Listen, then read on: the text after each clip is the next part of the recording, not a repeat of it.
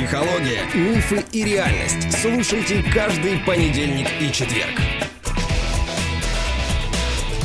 Добрый день, дорогие друзья. Понедельники, надеюсь, для вас добрые. Мы продолжаем с вами рубрику с нашим 20-летним экспертом. Вика сегодня, как обычно, у меня в студии. Викуля, привет. Привет-привет! Всем хорошего настроения. Мы хотим сегодня поговорить, как и обещали в прошлый раз, об эмоциональном интеллекте, поэтому расскажи мне, пожалуйста, что ты об этом знаешь? Много. Я, я и есть эмоциональный интеллект. А, эмоциональный интеллект – это важно. Это в первую очередь умение распознавать э, эмоции чужие, в особенности свои. То есть умение распознавать, что я чувствую сейчас, и что я чувствую имеет какое-то название. То есть это не только разнообразие видовое эмоций, что ты просто в курсе, что они существуют, как минимум. Это еще и способность их друг от друга отличать и давать им какое-то название. То есть вот ты знаешь имя какому-то конкретному этому чувству, знаешь, что у тебя высокий эмоциональный интеллект. Если нет, то, соответственно, ниже, ниже, ниже и ниже. А если ты ошибся? Ну, если ты перепутал, например, вину и стыд, что часто и происходит? Ну, это не какой? такой высокий, но присутствие определенно есть. Некоторые люди вообще иногда не задумываются, для них это одно и то же, и для них, в принципе, понять, что это два разных чувства, может быть проблематично. У меня много таких было людей на приеме, которые, э, кстати говоря, чаще всего это мужчины, которые вообще не могут определить имя, вообще не могут дать имя тому, что они чувствуют. Они просто говорят неприятные просто дискомфорт. А этот дискомфорт, он разный. Ну, как минимум, дискомфорт может быть боль, зуд, жжение, да, какие-то колющие, режущие ощущения, правда, холод там, я не да, знаю. Но, тянущие, да, э, стягивающие, да, или наоборот. ощущение давления. А, вот такое. То есть это очень разные все переживания, они называют одним словом. Это говорит о том, что такие люди вообще, можно сказать, не обладают эмоциональным интеллектом, то есть они в принципе не понимают себя, что они чувствуют. Но мы как-то вот акцентируем внимание на неприятных переживаниях потому что психологи работают с неприятными переживаниями. Устранить какое-то приятное чувство к психологу практически никто не обращается. Это очень редко, когда человек приходит и говорит, можно сделать так, чтобы вот это, это и это мне не приносило удовольствия. Думаешь, фига себе, какой подготовленный пришел прям практически дзен уже, да, человек ну, очень развитый. То есть он прям очень хорошо понимает, что приятные переживания не значит хорошие. А за приятными переживаниями может стоять и ну, зависимости, да, как, да, да это... какие-то пороки и какие-то проблемы за ними могут стоять. Эйфория от каких-то вещей как раз вызывает зависимость, а эйфория очень классная, вроде бы хорошее, да, чувство. Ну, тебе Но оно приятное, по крайней мере, да. Ну, конечно. Да, а за ним э, развитие кучу-кучу всяких проблем. Поэтому, вот скажем так, приятные переживания-то люди тоже не очень отличают. То есть они тоже не очень понимают, какие у них есть имена. Правда, вот здесь я насытился, приятное чувство насыщения, или здесь утолил жажду, или здесь я выспался, отдохнул, а вот здесь вот мне смешно, я радуюсь, а вот это чувство любви, а вот это чувство благодарности, это ну, достаточно приятные чувства, а это восторг, это же разные приятные чувства. А люди просто это все называют одним словом. Кайф, прикольно. Или, ну, мне хорошо, или мне, мне радостно. Они все хотят под радость. Все, что хорошо, это радость. Как будто у нас из хороших эмоций только радость, а спектр плохих эмоций там уходит э, в дебри бесконечные. Совершенно верно. Поэтому, ну давай, хорошо. Как ты думаешь, на кой черт нам вообще это отличать? Ну, знаем мы, что вот есть приятные переживания, есть неприятные, что они отличаются друг от друга, у них есть какие-то имена. Вот нафига нам это знать? Но как-то живут же люди, которые не знают вообще, что они чувствуют. Не знаю, как они живут. Я бы сказала так. Если нет вот этой различительной способности отличить хорошие эмоции, точнее, просто наличие каких-либо эмоций, дать им имена, как ты будешь жить в социуме, как ты будешь взаимодействовать с социумом, если ты не то, что другого человека понять не в состоянии, ты себя понять не в состоянии. Такие люди, ну, могут быть вообще опасны. В первую очередь для себя, еще и для окружающих. Некоторым ставят диагноз, я не знаю, какой-нибудь социопат. Он же не может взаимодействовать с людьми, потому что он их не понимает. А как он будет понимать других людей, если он и себя тоже не понимает? Он может себя даже там не осознавать. Очень много людей подвергается различным как раз опасностям, заболеваниям, потому что они не отслеживают свои состояния, и они такие, ну, я так всегда жил, а потом умирают от какой-нибудь неизвестной болячки, потому что они были не в состоянии продиагностировать, что у них в теле что-то изменилось. Это тоже очень часто связано с эмоциями, как мы с тобой знаем. То есть э, у врачей есть проблема с тем, что пациент не может пожаловаться, потому что он не называет вот этот симптом. Он этого чувства не знает. И, соответственно, он врачу не говорит, у меня вот тут щипет. Ну, например. И также вот у психологов, да, то, что ты говоришь, приходят, я не знаю, что со мной. Это же самый частый повод пойти к психологу. Я не знаю, что со мной. Но есть люди, которые говорят, слушайте, мы как-то без психологов росли, значит, две тысячи лет и больше, и да и фиг бы с вами, и без психологов проживем. И какой аргумент мы им можем противопоставить? Я бы вообще начала с ними спорить, говоря, что э, вы жили без психологов, потому что у них были другие имена. Э, были всякие учителя, мудрецы, все эти люди. Священники Священ... вообще? Вообще, да, начиная там с священников, шаманов каких-то древних, которые самые первые появились. Это были люди, которым приходили вообще по любому поводу. Как вы можете говорить, что вы жили без психологов? Просто названия психолог не было тогда. Его, ну, не существовало этого понятия, а люди-то были э, люди, которые лечили там душу, которые как-то наставления какие-то давали, они были всегда всю историю человечества, даже у императоров там, у всяких князей и так далее. Был советник, к которому они приходили, блин, ну какая-то ерунда, и советник, как серый кардинал такой стоит и думает, ну вот я могу тебе вот это посоветовать, и он такой, а, да-да-да, и там еще шел, делал свои дела. Да, я думаю, что и среди крестьян тоже то есть среди, скажем так, черни, челяди да, тоже были свои психологи, там, не знаю, бабки, гадалки. Знахарки какие-нибудь, ведуньи. Да, э, но хороший аргумент. И все таки на кой черт нам понимать другого человека? Вот э, зачем? Ну, допустим, ну, не понимаю я. Ну, это же чужие люди, да и ладно бы. Или все таки есть в этом какой-то смысл? Чужой человек может быть кто? Член твоей семьи, твой друг, твой работник, твой начальник, там, твой врач, друг твоего ребенка, там, окружающие нас люди, так или иначе, мы все равно с ними взаимодействуем. И даже если это какой-то случайный человек в метро, мы же находимся в одном энергетическо-социальном вот этом кругу. Ну, как минимум, географически в одном вагоне. Да, и как бы а, это опять, это может быть опасно для тебя самого. Вот человек в невменяемом состоянии, и не все могут увидеть это, потому что если они не привыкли отслеживать свои состояния, им абсолютно не ясны, не видны чужие состояния. А это может быть опасно для собственной безопасности. То есть, а если он сейчас э, с ножом вот так встанет и начнет всех пырять в этом вагоне? То есть, я считаю, что важно понимать, что, как, кто может испытывать для своей безопасности в первую очередь. И потом уже наверняка для того, чтобы вот родному человеку плохо, а если ты эмоциональный интеллект не развиваешь свой, ты можешь не осознать, что ему плохо, не подойти, не поддержать, не сказать, а вот там, что Господи, с тобой случилось, помощь. вызвать скорую да. помощь. Самому себе не успеешь вызвать скорую помощь, если ты сам свои состояния слеживать не в состоянии. Это очень опасная история. Соглашусь, да, это действительно так, это действительно небезопасно. У нас большое количество преступлений происходит именно э, из-за проблем с эмоциональным интеллектом. Скажем, можайская женская колония забита убийцами, женщинами, которые туда попадают как раз по двум причинам. Либо ей все равно, она вот э, не понимает, что другому человеку плохо, и ей просто нужно устранить препятствие, и все. Но в большей части они туда попадают от того, что терпят там каких-то, не знаю, алкоголиков, насильников, э, ну, в общем, людей, которым на их настроение наплевать, которые не понимают, что они делают, потому что все время в алкогольном или наркотическом угаре.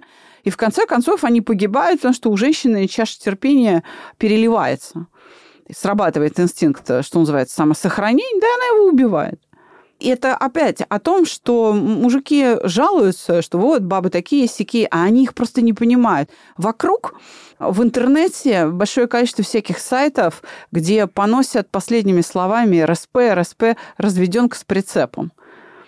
Но это делают как раз мужчины с очень низким эмоциональным интеллектом, которые вообще не понимают, что женщина – это живое э, существо, это субъект со своими чувствами, со своими целями. И они смотрят на женщин как на таких зверушек прикольных придурковатых. При том, что такая позиция со стороны мужчины показывает этого персонажа как, ну, полудурка, что ли, как минимум, который сам не понимает вообще и ни себя, ни других. То есть они там борются за имущество, за детей, а это дети в их э, глазах тоже такие, субъекты. знаешь, э, да какие нет, как раз не субъекты. Это просто, как знаешь, как кубики. Справа налево переставил, от матери к отцу переставил, и а то, что там в ребенке чувства живут, это им неведомо. Но зато с транспарантом РСП, значит, они носятся и высмеивают женщин. Хотя не понимают, что сами выглядят как минимум по-идиотски глупо. И да, действительно, такие люди опасны. Потому что он будет хладнокровно творить зло. И даже не понимать, что он творит зло. Он же за справедливость борется. В первую очередь, это же люди, которые были воспитаны такими же психопатичными женщинами. То есть мама сама не прививала ребенку. Это а, не только в нашей культуре, но много где грешат, не давая мальчикам, мужчинам вот этого воспитания эмоционального. Потому что же говорят, что ты должен там только делать, а чувствовать это женщинам. Но это же неправильно. Да. А для нашей же безопасности нужно, чтобы там тот же там, воин, охотник и все остальное, да, мужчины тоже должны иметь высокий эмоциональный интеллект, в том числе для того, чтобы взаимодействовать там между мужиками. Там. Этот агрессивный, значит, его там нужно подавить, а вот это там спокойно, нужно за ним идти. Ну, например, это абсолютно осознанно не воспитывается наоборот. А потом мы жалуемся, какие они безразличные, холодные, как с ними тяжело, они нас не понимают, и они страдают от того, что они не могут понять людей и себя не могут понять. Большое количество анекдотов, высмеивающих мужскую вот эту эмоциональную тупость, но которую мы воспитывали сами да-да-да. поколениями. Да-да-да, это же трагедия. И да, действительно, там большое количество групп во ВКонтакте, где женщины жалуются на мужиков, звучит так, что, ой, значит, чуть-чуть вот там ребенок родился, и все, и вот он надломился. А, ну что? Ну, подумаешь, ну там какое-то время у тебя бессонные ночи, но ребенок же все равно потом будет по ночам спать, он же вырастет. И женщина это понимает, а мужчина это не понимает. А чего вы от него хотите?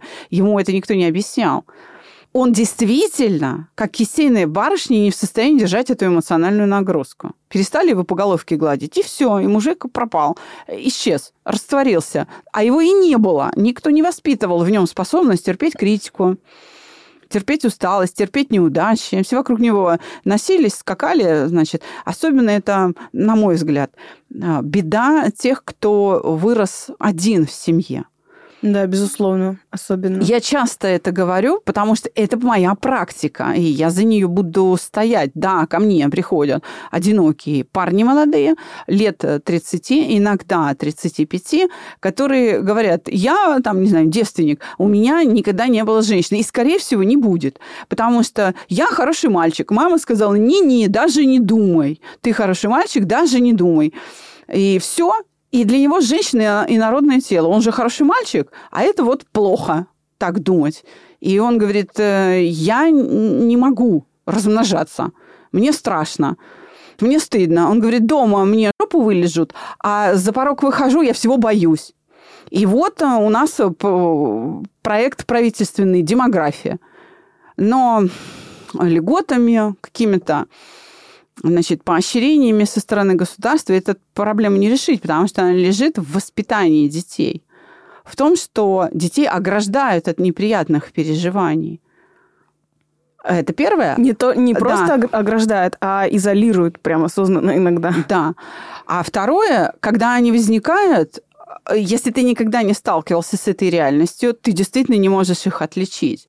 Так дело в том, что и родители тебе помочь не могут, они сами не знают, что это. Они сами Их также не научили, да. Да, поэтому и обвинять-то тоже вроде бы некого. Поэтому, на мой взгляд, я не знаю, национальный проект э, «Демография» должен состоять в таком ликбезе о структуре эмоций.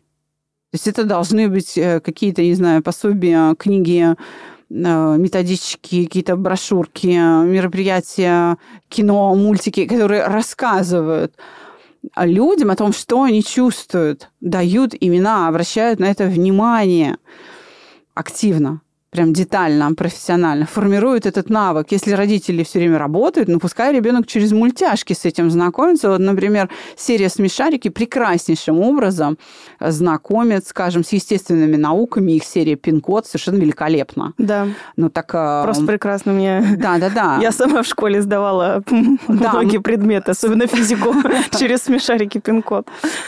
Так вот, как раз мы же можем использовать силу искусства для решения этой проблемы проблемы. Правда? Да. А, вот. Так а скажи мне, пожалуйста, но как же все-таки приобрести этот эмоциональный интеллект? Это такое врожденное, вот родился и все понимает. Умненький, круто, повезло. Или это должно откуда-то браться? Нет, мне кажется, родиться с этим невозможно. Э, можно только приобрести этот навык. Даже не уверена, что может существовать какая-то предрасположенность к распознаванию эмоций.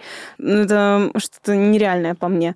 Почему, например, там рекомендуют всякие книжки детские, да, и, в принципе, врачи, всякие акушеры, да, педиатры, когда ребенок там просыпается, обязательно там на него смотреть, кривляться, да, вот эти игры, там, как мы домысываем даже язык, там, радоваться или хмуриться специально.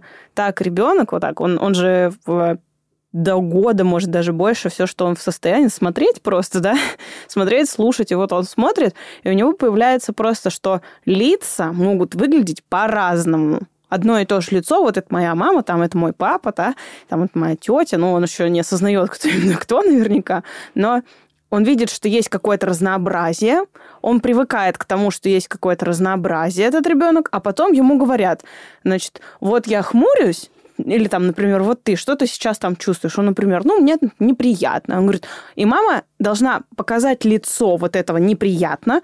Он такой, он увидит, что он это видел, когда был там в люльке, например, этот ребенок. Вот неприятно, вот выглядит вот так на лице. Он повторяет это лицо, а потом мама дает ему название этому, что вот а, это, например, обида. То есть кто-нибудь у него в песочнице забрал лопатку. Ну, пример, да? Вот тебе неприятно, неприятно. И мама хмурит лицо, значит, вот что вот так вот выглядит неприятно, это вот обида, тебе обидно. Ребенок такой, ага, это обидно. Или, например, вот там, что ты чувствуешь, вкусно поел? Да, мне хорошо, да, это вот, это чувство сытости. И, значит, надо погладить животик, улыбнуться и сказать, вот мне приятно, это чувство сытости. Нужно э, показывать, показывать, показывать, показывать, вот это давать имена, имена, имена, имена, имена, да, как говорит э, Андрей Георгиевич.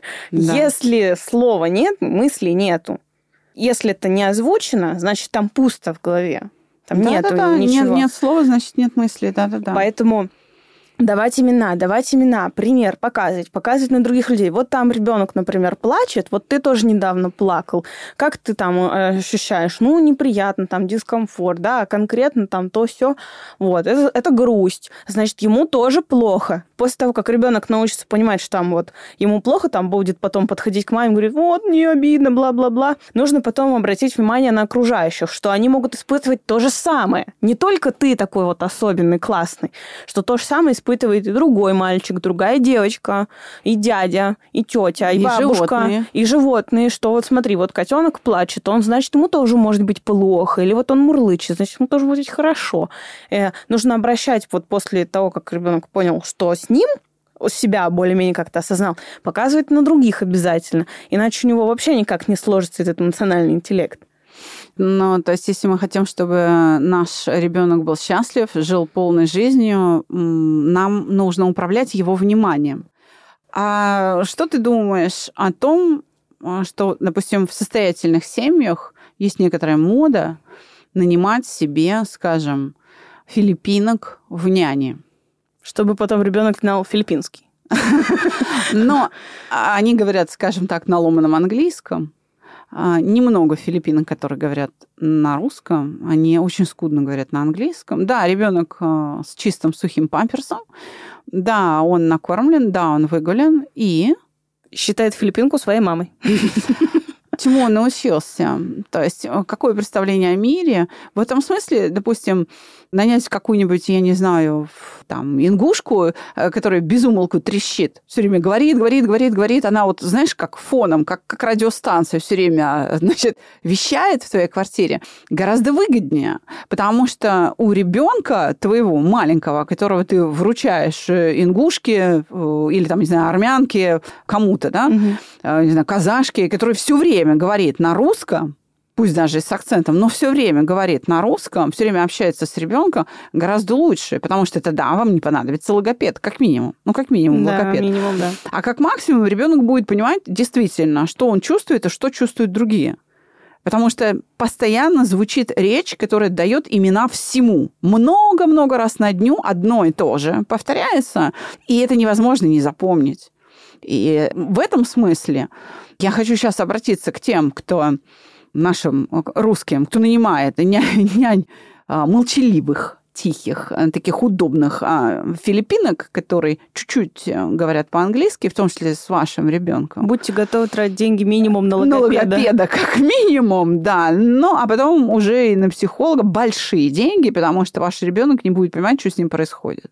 Вообще, как этот мир устроен, что он чувствует, что чувствуют другие. Это не будет для него существовать. Потому что для чего нанимают няней? Ну, чтобы самим этого не делать. Вот и все. Чтобы ну, освободить или себя. у них так много работы, и они не могут позволить себе взять ребенка на свою работу и следить за ним. В общем, это о расставленности приоритетов, конечно, в первую очередь говорит. Ну, я бы сказала, о некоторой слепоте такой родительской. И эта слепота очень дорого обойдется, потому что э, действительно такой мальчик вырастая в мужчину, будет каждый раз удивляться, что что ей надо, что а, почему она так себя ведет, какая-то дурость или там какое-то странное что-то. Да, то есть он не будет понимать, что в женщине или там в мужчине, с кем он общается, други его, каком-то коллеге, да, соседи, вообще переживания живут что вообще существует переживание. Да. А многие же люди пишут в интернете, что эти все ваши стрессы, это все придуманно, это вообще не существует. В их реальности это не существует. Да, у них и это действительно не существует. Поэтому да. они и пишут, что это вы все придумали, это вы, значит, от лени беситесь, потому что ему точно так же говорили. Это большая беда для людей, которые не осознают, что наше состояние переменчивы, они не всегда имеют только физиологический характер, что это как-то влияет и на организм, и на нашу жизнь, и для них этой реальности просто не существует, она отсутствует. Да, что мысли наши могут рождать чувства наши. Вот так. Да. Подумал, обрадовался, подумал, расстроился. И, и, а дальше все путем усложнения, усложнения, усложнения до тончайших деталей этих переживаний. Скажи, пожалуйста, трудно ли сформировать э, эмоциональный интеллект э, у своего ребенка, когда ты стал родителем? Насколько это трудно? Это зависит от того, есть ли у тебя эмоциональный интеллект. В первую очередь, если у тебя высокий эмоциональный интеллект, и не только у тебя, но и у твоего партнера, с которым у вас ребенок высокий эмоциональный интеллект, вам будет гораздо проще – Высокий эмоциональный интеллект говорит не только о том, что вы знаете весь спектр эмоций, что вы знаете имена всем этим эмоциям, что вы можете их отличить, понять, что чувствуете вы, что чувствуют другие, но также и выразить. То есть, мне кажется, последняя стадия вот этого эмоционального интеллекта, умения, это правильно выражать эмоции для того, чтобы научить кого-то, нужно это выразить. Нужно это выразить, преобразить это в какой-то вид, подать и опять дать этому название, дать этому пример, как я уже говорила. Поэтому э, высшая ступень вот, национального интеллекта в моем понимании это умение грамотно и правильно выразить все эти эмоции. Весь этот большой спектр, весь этот разнообразный спектр со всеми своими именами. Да, пожалуй, если вы знакомы с внутренним миром своим, и, и вам тогда легко видеть внутренний мир окружающих людей, это дает неоспоримое преимущество в жизни, которое называется умение разбираться в людях. Они становятся для тебя прозрачны, как на открытой ладони. И это то, что действительно обеспечивает твое, как минимум, выживание хотя бы в том контексте, о котором ты говорила. Кто безопасен, с кем можно иметь дело, а с кем э, стоит там лишний раз подумать, стоит ли иметь дело и какое, да. Так что умение разбираться в людях ценнейшее человеческое качество, которое приписывают только супермудрым, в действительности доступно каждому, если вы просто будете иметь первое, а, предметные знания об эмоциях, да, отличать их, и, б, уметь ими управлять, то есть вносить изменения в ход, вот в течение этих процессов внутри себя. И тогда вы тоже станете вот таким избранным мудрецом, Хотя это, наверное, мало кому будет заметно. Но, во всяком случае, ваша жизнь облегчится совершенно точно. Но мы-то с тобой э, на подкасте, который говорит о саногенном мышлении и принадлежит к проекту, который занимается саногенным мышлением. И мы как раз имеем вот этот инструмент, эти предметные знания о структуре, о признаках каждой эмоции, как кристаллической э, решетки, на которую нанизываются просто некоторые признаки, и люди очень быстро становятся а, доступны для понимания, да, окружающие и ты сам. Поэтому я приглашаю всех, кто хочет видеть людей насквозь, кто хочет воспитывать детей своих с высоким эмоциональным интеллектом, незаметно даже для себя.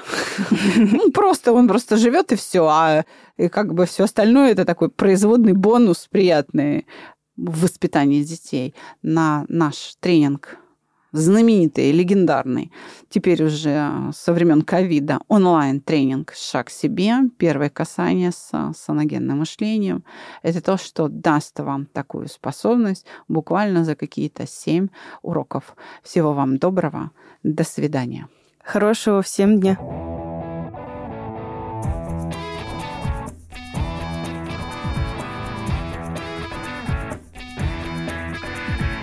Психология, мифы и реальность. Слушайте каждый понедельник и четверг.